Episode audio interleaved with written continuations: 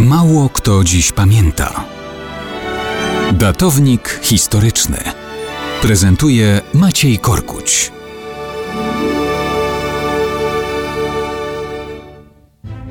Mało kto dziś pamięta, że dwudziestego piątego listopada tysiąc siedemset dziewięćdziesiątego piątego roku, a więc dokładnie dwieście dwadzieścia pięć lat temu, zrzekł się tronu ostatni król Polski i wielki książę litewski Stanisław August Poniatowski.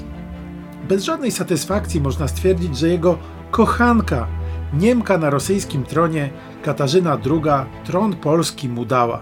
I też sama caryca tron mu zabrała, przy okazji wykreślając Polskę z mapy Europy. Dużo by mówić o królu, który Polskę reformował i podpisywał Konstytucję trzeciego maja i który zaraz potem szybko się tych reform wyrzekał i przystępował na polecenie Rosji do Targowicy.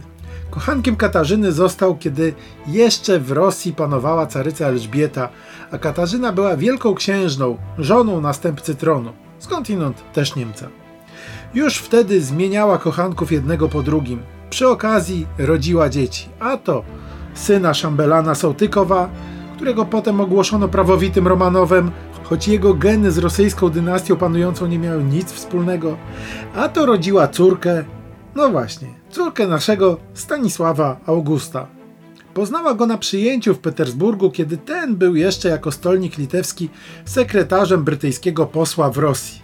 Tajne schadzki stały się rytuałem urządzanym przez jednego z wcześniejszych kochanków Katarzyny, a potem już samodzielnie Stanisław August meldował się w umówionym miejscu. Ona dla niego była pierwszą i prawdziwą miłością.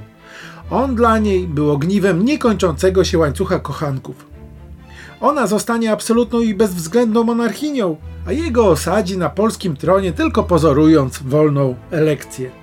Po powstaniu kościuszkowskim Katarzyna dojrzała do definitywnego rozbioru Rzeczypospolitej. Na jej żądanie Poniatowski tronu się zrzekł.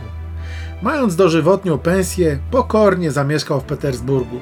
Tam zakończył swój żywot byłego króla i byłego kochanka.